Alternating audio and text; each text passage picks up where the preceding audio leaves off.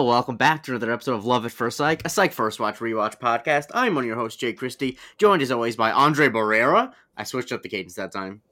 Thank you. We, you know, we have all fantasized about it, um, hmm and we're here at this moment. How was your uh, your brother's birthday? It was a lot of fun. Uh, I think that, um, Did you get roasted Lost- and toasted? yes, I got well and toasted. It was actually, it was at, we set at a place, um, which is a little recommendation for anyone who's in the Orlando area and wants just a, a place to just get roasted and toasted. Um, so rather than be at my uh, brother's house and like have to do with that, um, we in Kissimmee there's like a hotel slash villa place that's like a Margaritaville resort where you can rent out like two and three story houses for a couple days with a full pool and hot tub in the back, um, Mhm. and like you know multiple bedrooms, all that like regular hotel service. And so we did Mhm. that for two days, and we just got toasted by the pool. And we were kind of like there we didn't really have any neighbors to the left or right of us. So we were you know in the hot tub at midnight. You know i was knocking down happy dad seltzers. Um yeah. I don't know what that is. happy dad Oh, seltzers it's- brand of seltzer. They got electrolytes in it so the hangovers aren't as bad which is real degenerate Oh, wow. stuff. Um also they it comes in like the most nondescript can which makes sense for being hap- happy dad because i feel like dads love just like it's just a white can with the logo on and that's it um What's the percentage on that? uh, it's only five percent regular uh, amount. Okay. Um, but yeah, it's I think I think we ended up going through almost. I think we ended up going through uh, at least seven, no more than seven, pro- almost hundred beers probably, and like fifty seltzers. So, you know, uh, it was a good. yeah. Well, awesome. Good for you. Yeah, it was a lot of fun. Uh, anyway, I apologize. I, I was gonna say how about you, but you didn't have anything going on this weekend. um. I bought my Christmas tree. Oh, congratulations! Is it uh, a Yeah. fake one or a real one? It's a real one. It's a real one. Yeah, Oh, we've cool, had cool, like a fake one the last couple of years, and like this year, I'm like, you know what? I like that smell of that Douglas fir when we walk in. So Mm. it's good stuff. Yeah, I, I I remember we had a real one a couple times growing up, but then when we got a dog, uh, she would like not eat at it, but she would eat the like chew the the pines that came off, and it just became like you know we didn't want to have to make Yeah, the, it the cat, the cat, the cat wakes us up at like three in the morning, like fucking around. So yeah, well, the thing about the thing about a fake tree is that that'll happen no matter what with a cat too. But with a dog, Sure. she wasn't really eating the tree itself. it just she saw the you know pines and she was like, "This is food." Um, can't really blame her. It smelled good. Um, but anyway, yeah, I don't have a Christmas tree because uh, I sublet. And I'm not gonna put one up in my room. I maybe I could, but I don't really feel like it. But uh, yeah. But Um, also, we're not here to talk about that. We're here to No, talk we're about not. Psych, Sorry. season four, episode twelve, a very Juliet episode. And this episode starts off not with this flashback to uh, to Shawn. It starts off flashback to Juliet because this is a very Juliet episode. You that is the description of the episode. Correct. And it's uh, you know, it's at Union Station, which Mhm. you know, I'm glad they had the budget to actually record it at. So that's okay, nice. so they did shoot it there. Okay, good. Oh, 100%. 100%. Yeah. I, yeah. I've never been to Union Station. I, I figured they did. I mean, I hope they did. Yeah, they did. Sorry, I sent this like group text earlier. Like some guy in our group chat, he's like, he has a bit where he's like a Republican loser. Um, Mhm. And he sent like this text Hey guys, I know it's holiday season and stress anxiety are high, but try to take some time and tip your landlord for all the hard work they do. In Mhm. addition, maybe send them a hot home cooked meal. This time of year can be challenging for money, so let's try to not forget the folks keeping our lights on. Hey, you know, you gotta. You know, I, I think a lot about the guy who asked his landlord to increase his rent because he wanted to hustle more. Um, yeah, correct. He he, uh, he respects his hustle that much, his Mhm. grind. Anyway, so Right. we're Juliet. It's 2003, and she's with her boyfriend Scott. And the thing I'll point out is Juliet is saying she's got to go back to college and to police academy, and she's wearing a University of Miami T-shirt. If you are sp- spending the sixty thousand dollars a hmm. year to go to University of Miami, and you're just gonna go to the police academy Is afterwards, that how much it cost at the time? not maybe not the time, but now it does. So probably, I mean, still, it's still a fucking private school that costs a lot of money. Well, to be honest with you, if my girlfriend was going back to the University of Miami, I would be very wary of her steering clear of the seventh floor crew. Let's just say that. Uh, Yeah, uh, wha- I mean, what if there's a deleted scene where it's like I met this guy, he goes by Greg the Leg, uh, or marvelous. third leg. Um, Oh Yeah, goodness. uh, no, it's like you know, I mean, after after Santana, um, after uh, Frank Gore broke up with me, Scott, you were there for me. Um, and then Andre Johnson, he was quiet, but he was nice. Um, I don't know why. She got, after she got mudded by uh, Willis McGahee. yeah, Willis McGahee. Oh man, and and you know, there was that night with Devin Hester. Oh, God, that and, team was loaded. And Jon and Jon Beason. Jesus, Jon yeah, Beason. it was completely loaded. Yeah. And then and then like That's when she finally thing. later in the episode when she meets up with Scott, it's like, yeah, did you hear my ex, um, Sean Taylor? He died. yeah. Rest yeah, in peace. Crazy. Anyway, yeah, uh, no, but seriously, what are you doing going to the U if you're just going to the police academy? That's a ludicrous waste of money. Um, but uh, we learned Scott is gonna he's staying in California, and Jules wants to break up because dating long distance doesn't work. Okay, so my question is, he's staying in California, but it seemed like they were there for vacation. So it was it vacation from mm, Florida, Santa Barbara uh, to LA? Guess, Florida to LA. Yeah. My okay. guess was that they probably like met in college or no, sorry, they met growing up because she he mentions that they met when she's eighteen, and they probably he probably got a job in L.A. and she because it was the summer sp- lived with him for like three months or something like that. Does that make sense? That like she yeah. spent the time to, uh, because she was off. That's the vibe I got. Gotcha. Yeah, and like you said, um, you know, he wants to stay together, and she says a clean break. You know, mm-hmm. as someone from experience, mm-hmm. if you have a high school or like a high school sweetheart and for the most part, it just doesn't work out. So you just yeah. got to break that off. I, I definitely within the first two weeks. Okay, so a little background story. This is going to be a little bit of a tangent pod.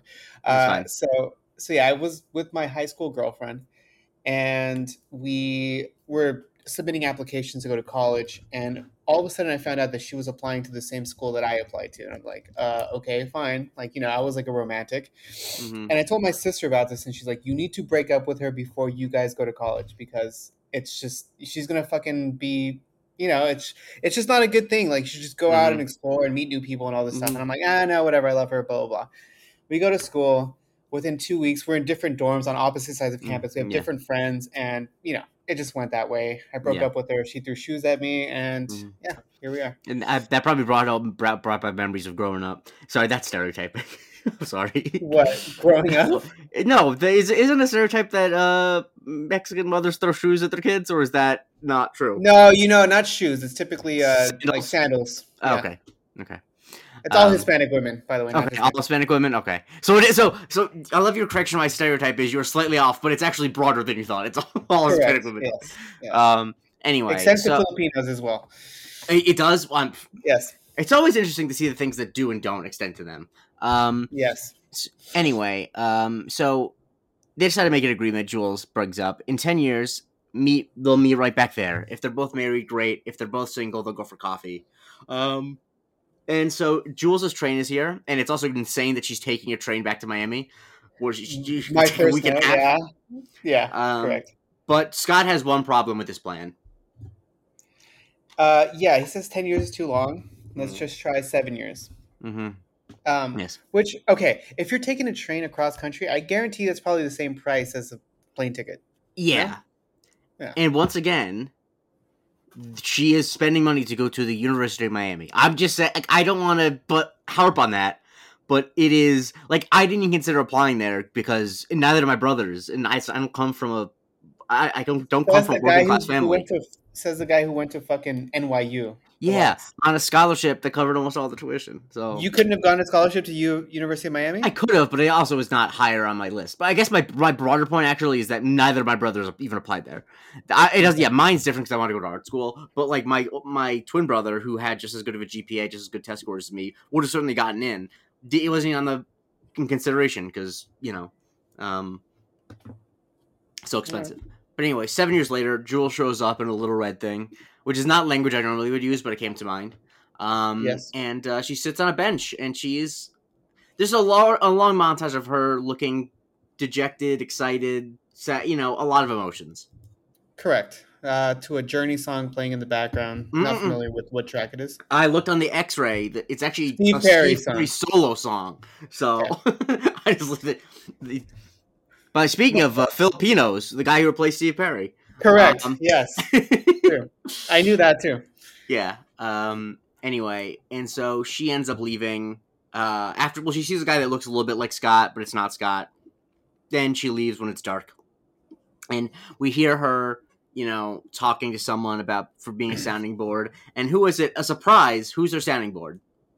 Yeah, it's Carl Lassiter, and you know he's had his fair share of heartache. Mm-hmm. Um, you know he's he's actually kind of being like the most sympathetic version of himself mm-hmm. that he mm-hmm. possibly can be. Um, but you know he does give the most cynical, um, you know, advice, which is that all romance ends in despair or death, which you know on a factual level is actually true. Yeah, yeah, yeah. Um, We're all gonna die, so mm-hmm. you know it's it, it's mostly despair is what he says. Yeah. And Lassiter thinks that this is good because once she separates herself from that bullshit, she'll be a better cop going forward. And I can yep. honestly like through all media depictions, like typically cops that like are single or like you know federal, you know all that stuff, they tend to like be better officers in a way because they have more time for this kind of stuff. Uh, and also, uh, there's a certain higher percentage of a certain type of crime that happens with police officers in the general population, but that's whatever. You know. Yeah, true that. That's a statistic basically across the board. Just want to throw that out there. Yeah, true. Uh, and so, um, so maybe cops should be single. But anyway, um, 10 minutes later, she's looking him up on the police database, and there's no matches at all. Um, and so she's then talking to Buzz, giving him a bunch of files, and basically saying to look through all of them. But Vick catches her and points out correctly that uh, she's not allowed to use fucking police files to uh, for a personal matter. That's very much illegal. Correct. Not only that, but she has a, like a backlog of cases she needs to do, so she needs to get her head on straight and mm-hmm. she Vick gives some genuine advice, um, mm-hmm. which is you know also very cynical, uh, mm-hmm. which is that basically men often don't show up. Mm-hmm. Um, yeah, and as someone who has been dogs. stood up by women before, let me just say we are all guilty of this, men or mm-hmm. women. Yeah, we don't show um, up. Correct. The only the only people the only person you can count on showing up every time is Kelly Reichardt. But um, so that's such a dumb joke. It's even a movie I haven't even seen. Um, Which movie? I said showing up. The it was an indie movie. Oh yeah, yeah. I want to see that. I want to see that. So did I. But as honestly, I'm I see enough movies in theaters. I was gonna apologize for not seeing in theaters, but I, I see everything. Um, and uh, so anyway, um, you know, Gus is, happens to be sitting in the police station, and uh, you know, Jules needs him to do her a favor. Not both of them, just Gus. Correct. Yeah, she doesn't want Shawn involved because it involves. I, I, mean, I suspect in her case, it involves like a former flame, and there's still like a little mm-hmm. bit of heat between them. You know, that's mm-hmm. probably what's going mm-hmm. on. And Gus claims that he's the vault of secrets, and mm-hmm. I mean, to we his credit, well, that's not true. Yeah, of course not. But also, like, he doesn't necessarily give it up. Uh, it's more like no. taken out of him. So yes. we'll see that tomorrow. So uh, yeah, so um, Gus is on his computer googling, um, and uh, you know, uh, Shawn ends up looking over his shoulder as he's looking for stuff on Scott. Correct, and uh, yeah, he he you know Gus kind of tells him that he's working on a separate case for Juliet, and that you know he just agreed to do it on his own. And that just inspires Shawn to want to take that case on. And he exactly. says that he will find this Scott Seaver by himself. And 24 yes. hours later, they show up at the police station, Gus and Shawn, and he's got mm. some sort of solution. Yes, and Shawn wants to give it because he, you know, is the one who does this, the hand of the temple, and uh, he mentions that he thinks it's pretty sweet when Simon Baker does it. But of course, Simon Baker doesn't do it. Just a lot of mentalist. Another mentalist crack, thing, yeah. Right? So, mentalist say, I was going to ask if you finally remember that Simon Baker's in the mentalist. Yes, I think the last yes, three times yes. it's been named up, you forgot. Yes. Um, um, I got it. And so anyway, yeah. Uh, and so, and Shawn, um, Shawn has yeah, some good news and he has some bad news. The good mm-hmm. news is that Scott's dead, and that's kind of the only thing that Juliet gets because obviously she's distraught. She, I mean, Shawn doesn't know the relationship between the mm-hmm. dead person and her, mm-hmm. and so she takes yeah. off, and so she didn't get to hear the good news, which is that it looks like he was probably murdered. So, mm-hmm. yes, and so he then learns. Excuse me for the yawning. I didn't get a lot of sleep last night, and uh, we have to record this on West Coast time. Um, and so, uh, yeah, we then see that um, Henry. They're back in the psych office, and Henry comes by, Uh, they're working on the Scott Seaver case. Oh, right, because the, the bad news is that Shawn. That the, sorry, the good news is that Shawn thinks that Scott Seaver was murdered. Okay, and then so Henry's there, Yeah, I said that. and uh, basically the accident report is super fishy. Correct. Yeah. Um, he was pronounced dead four and a half years ago. His car was totaled in the California like desert. And the weird thing about it was that the windows were down um, when they found the car, but it was 42 degrees that night. So unless he's like from like, you know, Siberia, like you wouldn't typically have your windows down at that temperature in the desert. So, um, yeah. And, and on top of that, cars don't like typically blow up on their own. So this whole situation seems a little bit sketchy. You're on mute.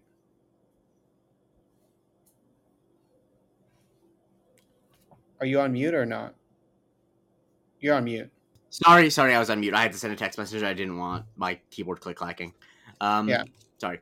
So Shawn pulls Gus aside and says he's got on a website he shouldn't be on, and Gus says, "Don't tell me you're going Pete Townshend on me," which is a crazy A dark deep joke to cut. throw in A there. deep cut. Deep cut. Yeah. Yeah. Um, and but no, he, He has a he Treasury he was- Department. He was researching child pornography.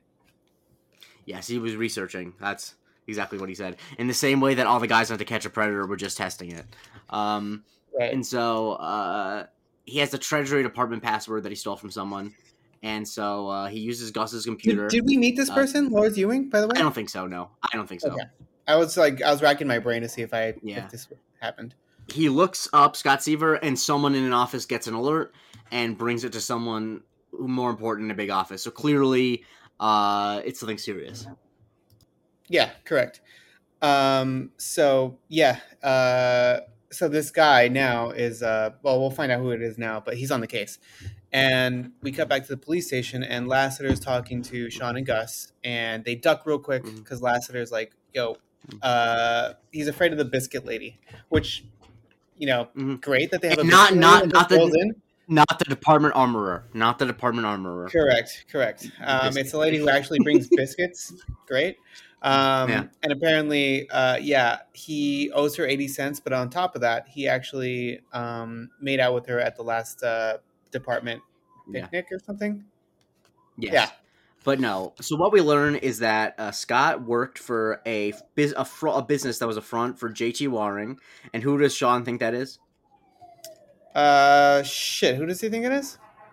He says, "Gus, you know, Jake. You've read all. She wrote all the Harry Potter." Oh, from Harry Uh, Potter. Yeah, J.K. Rowling. Correct. Yeah. Yeah, but J.T. Um, Waring is actually he's a Los Angeles mobster. Yes, he got went out for racketeering, which no one knows what it is. Which I mean, I know what racketeering is. It's you know, basically. But more, you but more disturbingly, more disturbingly, Lazar doesn't know what racketeering is. Yeah, it's when you demand basically money in exchange for not getting beaten up. Is that what that is? Basically, it's like it's for it's usually for protection, but it's the type of thing where it's like you ever seen like a movie where like people will go to every business on a block and like ask for a cut of the profits, or else like they punch the dude in the stomach. Like that's racketeering. Like when you got it. basically yeah run a it's a racket, you know. Um, Yeah, of course. and so uh, th- that was his front. Um, this like import export place, Art Vandelay was there, and um, you know apparently he got in over his head and got taken down. Is what they think. So they have to go ask Juliet some questions about him, and uh, they're not. It doesn't work out too well. yeah, Lassiter's not being super uh, sympathetic to Juliet. Uh, basically asked, like, I don't know, like what he was into, like what his kinks were, what you know, what sort of sordid history he might have. Let's Mhm. just say hmm And then what is And- Gus doing? He's crying because he's a sympathetic crier, even though Juliet's not crying. So I, I love the Yeah. sympathetic cry bit. It's always funny. Dulé Hill's it crying is so funny. see, I wasn't sure if he was Uh. doing that because of that or because like Shawn was like punching him off screen or something. no, he's a sympathetic crier. Yeah, Um, and Juliet, yeah. you know, she needs some time to get her thoughts together, so she kind of like takes off again. Yeah, so then Juliet and Ju- Shawn catches up to Juliet and they go on a little walk. Which he apologizes to her I first. yes, and never before and never again. I don't think do you ever realize that there's like a nice park right near the police station. Um, Correct. I It's think very they probably shot that on location somewhere. It's Um, very yeah. Vancouver. Um, and so uh, by that I don't know what sound that was, but it sounded like someone turning on a stove. Um, it is turning on a stove. Correct. Okay, well, I'm I, my my sound. I'm good at you're good. soundscapes. Then is what this. Um, so anyway, uh, asking questions about him. You know, he was she was crazy about him because he was so tall, and she loves tall guys. Apparently, he played yes. tight end, so maybe maybe maybe she, if she's into tight ends, maybe Greg the third leg. I mean, that's the first thing that came into my mind. Yeah, his, his backup. yep. Uh, but yeah. Uh, and what, what was the what was the wonderful gift that she was given by him? Uh, she gave him or he gave her a, a Dumbo figurine. Mm-hmm. Um, and more importantly than that, it was like um, sorry, it sounded like it's the end of an episode. Uh, more importantly than that, it was like a part of a set. So he broke up this Dumbo figurine and yeah. basically costing himself the whole value of the whole set. So, mm-hmm. and because she was like super into Dumbo growing up, so it was a very big gesture on his part. And yeah, it's beautiful. And Shawn deduces that she loves tall men and fat animals. Mm-hmm. And so he also got her Super Bowl tickets. And as this is going on, Gus and Lassie are like watching behind What? Um, it's a good question. Let me actually look up. Super. If it was 2003, 2004 it was Patriots. I, am looking up Super Bowls in Miami because I'm assuming it's got to be Miami. I, I mean. Oh, so right? it's probably uh, Colts Bears. Colts Bears. No, that'd be 2006. 2006. That'd be after.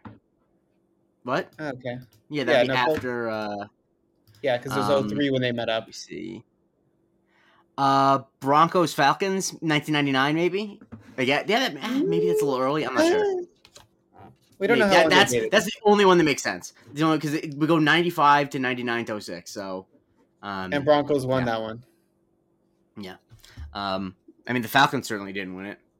Yeah. So a freaking guy on the team got caught up for prostitution the night before. Um, Who was it? Jamal Anderson. What? Yeah. Yeah. Um. Yeah. Crazy. But anyway, uh, so yeah, they keep walking away, and then we see Shawn is on the phone on Bluetooth with uh, Henry, and apparently the county sheriff where the accident quote unquote happened, uh, there's no help. Everyone, he Henry's blaming the crime scene text. There are no photos, a bunch of jackasses, um, and yeah. Uh, then we learned that Gus didn't know that Shawn was on the Bluetooth headset, which is a joke that like I feel like every show had to do at least once from 2003 to 2012. Correct. Yeah. Um, I mean, this is the second and, time Psych has done it. yeah. Yeah. No, it's true. Um, so, uh, sorry. Uh, They've been driving in the wrong direction for two hours. Where are they going? Oh, correct. Yes, correct. So basically, Shawn, they're looking into the Dumbo figurines. That's the bigger clue. They're going to look into the three possible sets that were available in the world and Shawn thinks that Scott was robbed and murdered, and now his things are being sold. And they hmm. probably found the seller. They found the seller specifically who's selling one without the Dumbo. Like every, the Correct. other ones that are being sold have the complete set. Correct. So that just speaks to it must be Scott. Yeah. So they get to the well, no, door. not must be Scott. It must be the person who killed him. Because I love the bit where he knocks oh, on the door and Gus is like, "What? You just knocked on the door of a murderer." Ooh. yeah, yeah, yeah. True. Um, and so yeah, uh, we don't get to see who it is at mm. first. They we just hear them scream like girls. Mm. And we cut to the station the next day, and it turns out it was Scott that was at that apartment. He's not dead, and mm. he's there. And Juliet and uh, sorry, Juliet and Scott share a little smooch together. Mm. Very a little lip lock. Um, mm-hmm. And so, yeah, Shawn says there's good news and bad news, but he doesn't end up telling her the bad news. Except, of course, there is bad news that uh, Shawn accidentally outed him being being in witness protection. Yeah, um, not good, obviously. Mm-hmm. Um, so yeah, the federal marshal there, Daniel Wayne is his name, and yeah, it, it's it's bad. But uh, mm-hmm. you know, we cut to the next or the next scene where Scott's mm-hmm. telling the authorities about his involvement in the company. Basically, he was just an innocent party who witnessed a federal agent getting killed during a raid yeah. on that. He walked in on uh, wearing with his gun out over uh, the federal agent body. Um, and you know, Shawn trying to downplay him as he does with everyone that Juliet's even vaguely interested in, and says we all would have done it. And Gus says, "What? You pretended to be when you witnessed an accident, pretended to be blind." right. And so what they what Wayne says is that Scott's testimony was what got Waring locked up, and he's a great American, and now as a result of all this, his life might be in danger now. So, mm-hmm. um, he had there's like another identity that's being made up for him, but he doesn't want it. He wants to stay in mm. Santa Barbara. He wants to be with Juliet, and you know, he just says that witness protection essentially was a scam, was like a sham. He never felt safe, and more than that, he just wasn't happy. So Yeah. He thinks he's safe now that Waring's behind bars, and it's been he has three life life sentences, so mm-hmm, you know mm-hmm. he'll be okay. He doesn't care yeah. about continuing witness protection. Mm-hmm. And yeah, so you know they're bla- they're kind of pissed at Shawn for causing this whole ordeal now that he's in danger. I was like, what? All of a sudden, it's my fault. What about Gus? Um, right. Then we cut to uh, Scott is making a meal for Jules, cutting up some peppers. Um, you know, uh, I'm not sure. What, I'm not like clear what he's trying to make, but you know, um, probably some stir fry or something. Yeah, and she asks him, uh, "When you were in witness protection, did you ever order spaghetti marinara and get egg noodles and ketchup instead?" And uh, he says, "What do you mean?" And she says, "Some Goodfellas." I like this little moment because it's I, it's partially a dumb joke, but you know what I think it also is. What, what do you think I'm reading into this? A proof that they've grown apart. Yeah, well, not specifically that, but like the the thing that Juliet has in with it is specifically a thing oh, that Shawn Juliet would have that he yeah. doesn't. Not to mean that like he's bad for anything like that, but I like that it's there's specifically it's because I think so many times with shows like this where there is a will they won't they they'll mm-hmm. especially a show that has like a positive tone they'll add in an obstacle boyfriend or girlfriend and either make them like too mean and be like, why would they be with them in the first place, or make them really nice and then just come up with a contrived way to get out of their life. I like that this guy is a good guy, but also at the same time, it is not like they have unbelievable cracking chemistry. You know, it's kind of you understand why this doesn't end up working out for them. You know, correct. I mean, in like period, the person that you are seven years ago, five years ago, three years ago, even at this age, like you're just not the mm. same person that you were back then. So it, but the thing is, you could imagine a worse written show making it seem like they're absolutely perfect for each other to play up Shawn's jealousy. But if then they're absolutely perfect for each other, you can't end the episode with them leaving when you need to do that. You know. Well, okay. The thing is with this show and with you know with Monk and like these USA shows, yeah, like they might not have the most like you know, uh, like the most like uh written out dialogue or planned out situations for like plot related stuff, but yeah. it's mostly about relationships and it's about like mm. the relationships between like specific people yeah. on the yeah. show. So like that's that's where they they make their bread, and mm, yeah, that's the bread they, and butter. They know what they're doing. I think that right. this show is a very good example of how to do like a will they won't they thing. I think it actually it really works well. It, it's something that starts off cheesy, but like I don't know about you, I very much care about uh, Shawn and Juliet as a relationship. I mean, I do too. It's been four fucking years. I basically feel like I'm a caged. Like I'm, I've been caged. Yeah. Just like There's, I, I mean, let's just say the the what the media phrase in mind is you, it's you get TV couple blue balls is what it is. I mean, I don't want to be crass, but that's what it is. Yeah. No. Yeah. For sure. And so anyway, very Rachel um, and Ross situation. Exactly, except both the characters here are likable. Um, and so uh, he goes to sit down next to uh, Jules. They're talking about you know catching up with each other, and uh, Jules hears like a dog barking and some banging, and she's got Biscuit right under the couch. I mean, she's got the ready. She goes to the front door, and Lassie's outside. Yes, Lassie's outside. He says that they basically um, there was a male about five eight that was around and slipped away somehow. So at the time when I first watched it, I was like, oh, this is probably Shawn uh, trying to check up on them. Um, whether it is or not, I guess we'll never find out. But mm-hmm. um, Oh, I guess we find out who it was. I think. I am. Yeah, I think so. Um, yeah. Probably. Anyway, and so yeah, um, he's kind of pissed that she was just there, like he just protecting him. Um, and so uh, then we cut to Vick's office, and Wayne is being a fucking dick, and no one calls him on it. It's kind of like you know he says some shit that is just really rude to Juliet, and I, I, think that someone should have punched him in the face. But anyway, that yeah, he says basically that she was playing grab ass inside, um, and Shawn busted in that, which I appreciate because someone's gotta. Uh, and he asked mm-hmm. the important question of when did this happen? Was it before Conan or after Conan? I'm assuming before, give since he was making food and Conan was on Correct. it like Correct. midnight at the time. Yeah, and um, you know, obviously that's not the most important thing here, but uh, you know, Wayne Wayne is like operating off the fact that Shawn ruined his career, which is like, when the fuck did this happen? Sure, I guess. Um, I mean, you technically, I mean, obviously they could be lying. A lot of people say they might be lying, but I actually don't think they are. Do you know how many witnesses that have followed all the rules in the witness protection program have been killed? A lot. Zero, apparently. That's what. They, that's what. Really. Zero. Yeah. It's never happened. I don't. Now, again, they could be lying. I don't know, but I'll say this: there's never been a, there is no case that people can bring up to prove otherwise. Like, obviously, it would be hard to know, but like, there's no, you know, uh, And also, the, the have follow the rules could be doing a lot of work. But the thing is, there is not actually a very. It's not being in the witness protection program is a very effective way of staying alive. Like that is pretty indisputable. So I can I can imagine if a high profile witness gets murdered, I think that actually probably would ruin your career as a U.S. Marshal. Um, yeah, especially if you let like a or amateur detective, you know, find him. Um, but yeah, she he says, "Listen, girl, I don't care." Which once again, girl, she's a fucking detective. Stop it. And then of course Shawn quotes Tommy Lee Jones in The Fugitive. Um, which right. That's a. Isn't it crazy that he won an Oscar for that movie? He deserved, but like we that just doesn't happen enough. You know. I mean, who else was nominated that year? Um, off top of my head, uh, I'm not sure. Um, but no, I guess my, my the, I'm not even saying that deserved, not deserved, or anything. I'm saying like the Oscars just don't give Oscars to performances in action movies. You know what I mean? Like he was against Leonardo DiCaprio and the Gilbert Grape, uh, Rat Ray Fiennes, Schindler's List, John Malkovich in In the Line of Fire, which is also an action movie, and Pete Postlethwaite in In the Name of the Father.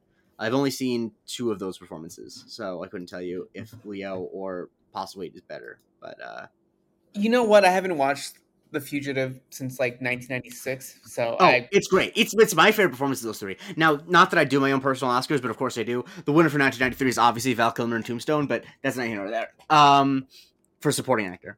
Um, mm-hmm. anyway, uh, so Shawn has a plan of how to fix this and they go to the Bing, go to prison, and uh, the yeah, they're going they're going to talk to uh, Waring, and uh, Shawn says, "Don't be the it and wait for it." Yeah, and Waring is played by the only I think the only thing I know him by is the Mummy in the Mummy. Yes, he's the Mummy in the Mummy. He is in. Um, he's also plays the one of the villains in uh, GI Joe: Rise of the Cobra because oh, that of course also, that's also a Stephen Sommers joint. So you know, brought him back. Mm-hmm. Um, uh, yeah, I always think is everyone's like talks about like oh De Niro and Scorsese, DiCaprio and Scorsese, you know, all these different actor director pairings. I like when a director brings back like the fifth build guy for like three straight movies. You know what I mean? It's like you just don't they like each other. it's like it's like yeah, Fossil, I love you're a good guy. I want to have you around. Um. Anyway, um, I didn't hear what you said. What's his name? Arnold Vosloo. Oh, he's like Dutch or something. No, he's uh, South African. African. Say is oh, African. Okay. Um. Anyway. Um. So they're going but to talk. He's to a he's a he's of Dutch ancestry. Of course he is. He's not black and he's South African. he's either English or Dutch. He's Afrikaner. Oh, close. Yeah. No, no. Oh, no. I, that's why I, I, I said yeah. He's South African. I didn't mean to negate you. Yeah, gotcha. Um. Anyway, um. So yeah, they uh they go and Shawn says, "I'm renowned psychic Shawn Spencer. This is my partner Burton Guster." Always funny when he uses his real name. Right. You know, why is Shawn there? Oh, Shawn's there because, well, first of all, he asked Waring um, if he knows about uh, Scott. What's his last name again? Whatever. Uh, Stever. Scott being Stever, like yeah, Tom being Stever. out of witness protection and like basically no, but he confirms it right then and there that mm-hmm. um yeah that he's out of witness protection, so he's an idiot. Mm-hmm. And then he starts talking to him in a British accent, mm-hmm. um, mm-hmm. which you know he's off because it's he's South African. I don't know if mm-hmm. he's trying to play South African here, I'm not sure. whatever. Yeah, yeah. I don't. I don't know if I've ever actually heard him speak in his natural accent because he's obviously. I think he speaks exclusively in Egyptian in the Mummy. Maybe not. Uh, and then in GI Joe, I believe that he is British. So yeah. Um, yeah. Anyway, uh, so they start. He basically is trying to make an appeal to his moral code, and also the fact that he's serving three life sentences. So you know, killing Scott wouldn't do anything. And basically, what uh, Waring says is sometimes things happen without my knowledge. People want to do things for me. I have that effect on people. Uh, that's just my Jason Statham, but like less intense. Um, yeah. And I do love that Shawn is immediately gravitated. He's like, oh my god, he's you know he's so cool. right. Uh, so what he means by that is essentially they're gonna kill Scott regardless yeah. of whether he puts the order out or not. Um, but Waring offers a counter mm-hmm. um, mm-hmm. offer. Mm-hmm. Uh, he says that he didn't kill that uh, U.S. Marshal mm-hmm. or that federal agent, whatever, mm-hmm. um, and that he was just there at the wrong time. you know, mm. and the murder was pinned on him as a result. And you know what? There is something very Billy Zane about him. Yes, I love he's he real. I love real Billy Zanian, and Gus says only you and Billy Zane are the ones that use that term.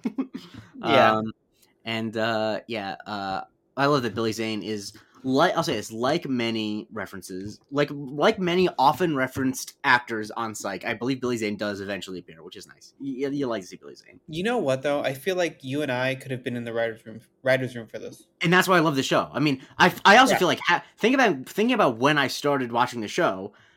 I think that my humor, the reason I am the way I am, I think in a large part is because of the show. Really, think about it. I started watching the show when I was nine years old. I mean, ten years old actually.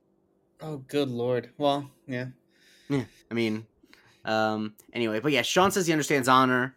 You know, he has a bootleg copy of Saving Private Ryan, and um, you know, he says that if he if they vindicate him, he'll call his dogs off of Scott. Mm-hmm. So yeah, uh, he'll make sure, yeah, that Seaver's safe. So deal.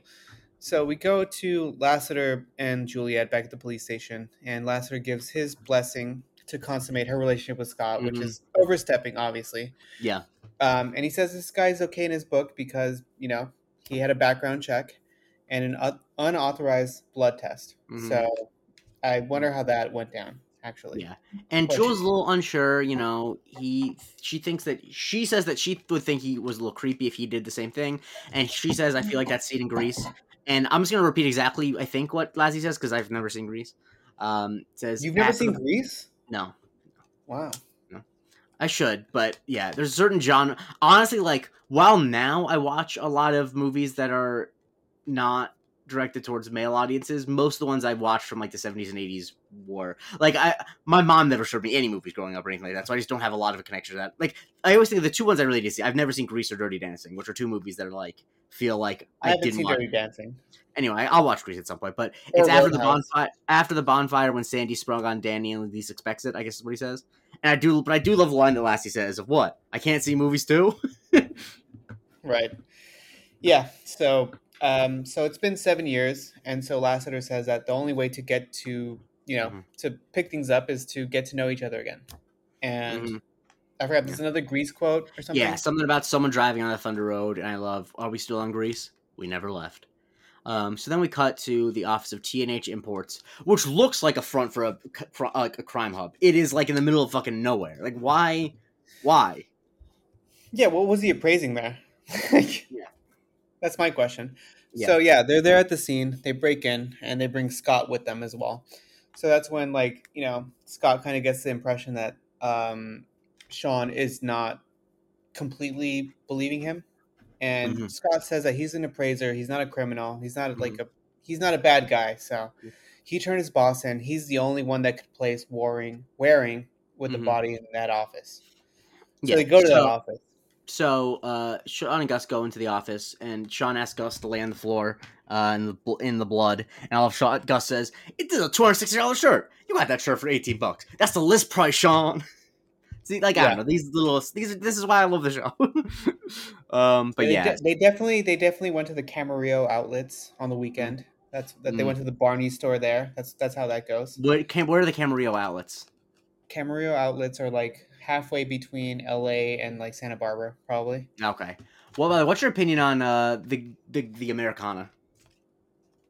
Um, it's cool. I mean, that's where I go watch most of my movies now. Okay, cool. Uh, cool. We don't have a lot of independent film theaters around here which is crazy to say given that you're living in Los Angeles.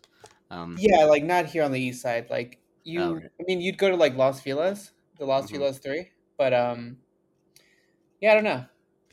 Yeah, we need to do that more. God, independent movies are. I, the thing is, I'm always so because I have the Regal Unlimited. Anytime I go to an independent movie at an independent theater, I'm like, shit, spending twenty dollars when I normally would just spend fifty cents. Well, no. Also, like I get emails every once in a while from Letterboxd Like I got invited to a screening of Zone of Interest tomorrow. Tomorrow, mm-hmm. I got it today. Mm-hmm. And it's like, okay, I'm gonna go to the fucking middle of LA. Well, yeah, I mean that is that is that is the thing about being in New York, which is good, is that because I work in Manhattan. Basically, if I get that, it's like, well, that that doesn't change my plans that much. You know what I mean? If I if I have nothing to do, it's it's not hard to try. You know what I mean? Like I'm never yeah. that far away from anything. No, for instance, on Saturday we were gonna go to the Grove for dinner. Mm-hmm. Um, or like yeah, to get dinner around there somewhere. And it was 50 minutes to get there. I'm like, Jesus fucking Christ. Yeah. So we ended up not going there, obviously, and we had a great Thai food dinner, but it was spicy as hell, and I'm still yeah. suffering the repercussions. Yeah, so like, because like on Wednesday, I decided that I was going to see uh, Maestro at the Angelika Theater. Oh, how was I that? Yeah, I told you. I thought I told. I liked it a lot. I thought it was really, really good. Um, yeah.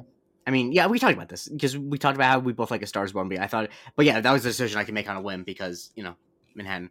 Anyway, uh, so uh, yeah there they, there's a slight disagreement about what direction the body was facing. Shawn thinks based on the blood pool he'd be facing one way, but Scott says he walked in with the body the other direction. Sorry, no, it's that Shawn the police report shows it one way and Scott says the other way. So interesting. Correct. Um, yes. And uh, yeah, they um, what was I say? They never found the bullet. Is the big thing. Yeah, and Shawn notices like by just like kind of like motioning around in that room, um, that the bullet came from inside the building and it exited outside the building, possibly into the woods. And uh, yeah, they established that the bullet was never found, so that's where we're going next. Um, so they go out to the to the to the woods, mm-hmm. and you know they can't really find something at eye level, mm-hmm. um, even though they know that the heights of like everybody was more or less uniform. Mm-hmm. But you know, forests grow, things grow within mm-hmm. seven years. So Shawn basically uh, climbs up a tree and he finds where the bullet should be. And obviously, it's like a couple of feet above like regular um, height, mm-hmm. I guess, yeah. right? Or it would be, yeah, because it grew. So anyway, Shawn climbs up the tree to try to get it, um, and yeah. uh, he sees it, and there's a bullet in there. Um, and uh, yeah, they but they end up getting rumbled by someone in a hoodie with a gun. Yeah, he like takes a couple of shots, um, and Shawn is like up too high, but he decides to like let himself go. He fucks his hands up in the process, and yeah, that must be very painful. Mm-hmm. And they take off running, but the police get there, and you know we cut to the station where Shawn's basically giving the order of events that led up to that whole situation, mm-hmm. and he refers to Xavier Renfro. Is that a real person? No. Yes, the name of the person who was killed, the character. Yes, but obviously not. Um, no, what do you mean not obviously? He's dead. Xavier Renfro. Yeah, oh, that was his actual name. Okay, yeah, yeah. Sorry. Yeah. I thought it wasn't his name at that point in time, but yeah. Yeah. Anyway, um, uh, so uh, they, they yeah, they realized that the, the it was taken, the the bullet was taken, and so we cut to um, we cut to Scott and Jules having a big hug, and then Vick eh, has Shawn and Gus in the office, and uh, accuses them of reaching a new level of recklessness and have formal reprimands for misuse of a federal database, informing a federal uh, informing a federal criminal of a, the witness's status, and agreeing to assist an incarcerated murderer. Uh, and I love like those are those crimes that were in North Korea, and I was like, well, the first three are crimes set the last one, which is just poor judgment. Yeah, yeah. I'm glad you wrote those down because I didn't. I, I uh, thing is with these comedy lists, I always write them down. I that's why mm-hmm. I, I mean because I watch on my laptop, it's easier to pause. Honestly, that's the only reason.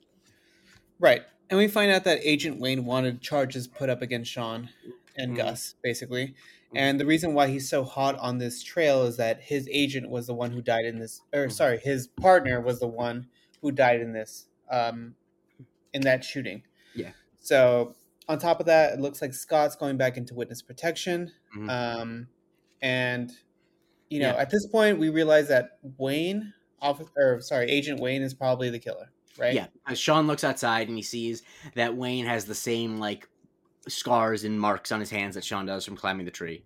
Um, and so, and he's the one who dug the bullet out because they couldn't find the bullet when they got to the tree. Exactly. So uh, Sean says, "Someone better follow me." He gets on his motorcycle. There's a little chase. He pulls up beside the car. They basically pull into like what looks like some type of like dirt area. I don't know, off the road and um, Shawn accuses him of murder and attempted murder and unlawful carving of a spruce tree.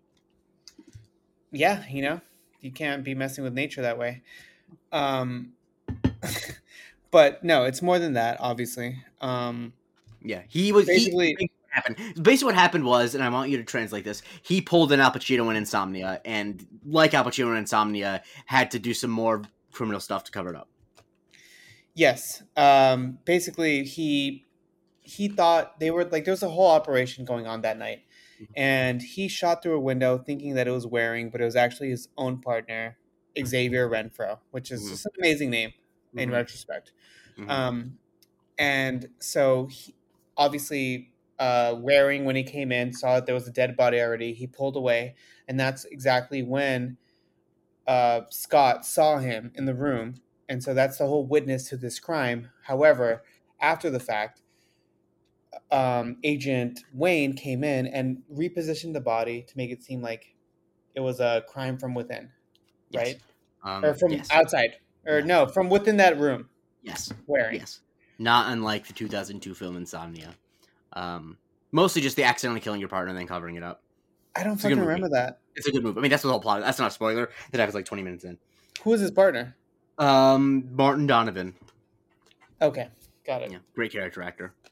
Um, speaking, by the way, speaking of directors, speaking of directors randomly working with the same person again, Martin Donovan in 20 Minutes of Insomnia with Chris Nolan in 2002 shows up for one scene in 10 in 2020. You'll love to see shit like that. That just makes you so happy.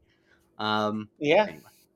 Um, and anyway, yeah, Shawn mentions that where he pinned it on Waring because he has Billy Zanian qualities, and he needs Scott. He needs he needs this to have worked because then his partner didn't die in vain. And Shawn's like, you know, you're outnumbered, and then he knocks out Scott. And so uh, then Shawn does the classic, like, well, you're gonna hide behind a gun, take me on mano a mano. Yeah, and then he proceeds to slap the shit out of him, open mm-hmm. open handed. Mm-hmm. Yeah, he ba- Shawn is basically a dirty fighter but mm-hmm. you know mm-hmm. i get it when like you're fighting for your life mm-hmm. he bites him he kicks him in the nuts all kinds of things shawn does the spaghetti bend which is like actually like kind of cool um, mm-hmm. and he's like you know very impressed by himself mm-hmm. um, and it looks like uh, wayne the whole time is basically super like mm. uh, he's fucking him up essentially yeah but he's a trained federal agent i mean Correct. Yeah, but he gets caught slipping, and Scott knocks him out with a piece of rebar mm-hmm. right when he was about to pull the the mm-hmm. biscuit out and shoot Shawn. Mm-hmm. Yep. So the police show up. All seems to be well, and in the midst of all this, Juliet and Shawn share a knowing glance to each other. Mm-hmm. Yes, and so uh, yeah, he gave the mano mano speech, and he had to knock him out, even though of course he's lying about that. Um, and so we cut to the train station, and Jules confesses that Shawn was actually the one who found uh, him, and he knows. Um, and uh, yeah, you know, they kind of have a heart to heart about how seeing her again changed his life. But he doesn't really. He needs to go a soul searching mission because he's been, you know, living not living life for five years. Yeah, he's been like in a very uh, holding pattern, and yeah, where does that leave them? And so basically, Juliet proposes that in three years they meet back there again, similar to the mm-hmm. promise in the beginning of the episode. And as Scott gets into the train, he suggests he suggests that possibly change that to one year. Mm-hmm. Um, and my whole thought during this whole time is why does he dress like a college student? And maybe because five years he spent being in. He's stunted. Yeah. Why does Charles Melton act like a thirteen-year-old in May December? Same reason. Um. Anyway. Uh. Does he? I mean, did you not? Did you watch the movie? I watched the movie. Yeah, I feel like he is like the body language of a, a teenager the entire time. That's I feel like the whole reason the performance is good. Oh, I'm sorry. I thought we saw him like at some point act like an actual 13. No, no. I mean, like he's like kind of he's emotionally stunted. That was just the first yeah, thing yeah. to mind because I just saw the film, uh, which is yeah, very, very, very, very, very good. Um, yeah, anyway. I um, agree. Uh, well, uh, that's that. I don't know, but that means this episode's over. And uh, what do you give it out of ten? Eight out of ten. Just I give it an eight. It, a little bit. Yeah, it just I think that like the fact that Maggie Lawson actually plays this episode really well, so it's kind of like a forgettable episode otherwise. Um, yeah, I give it an eight. Agreed. Uh, where can people find you on Twitter, Andre? At Andre Barrera. And you can find me on Twitter at the Jay Christie. Please review, subscribe, share with the biggest like fan in life, and tune in next time as we talk about death is in the air.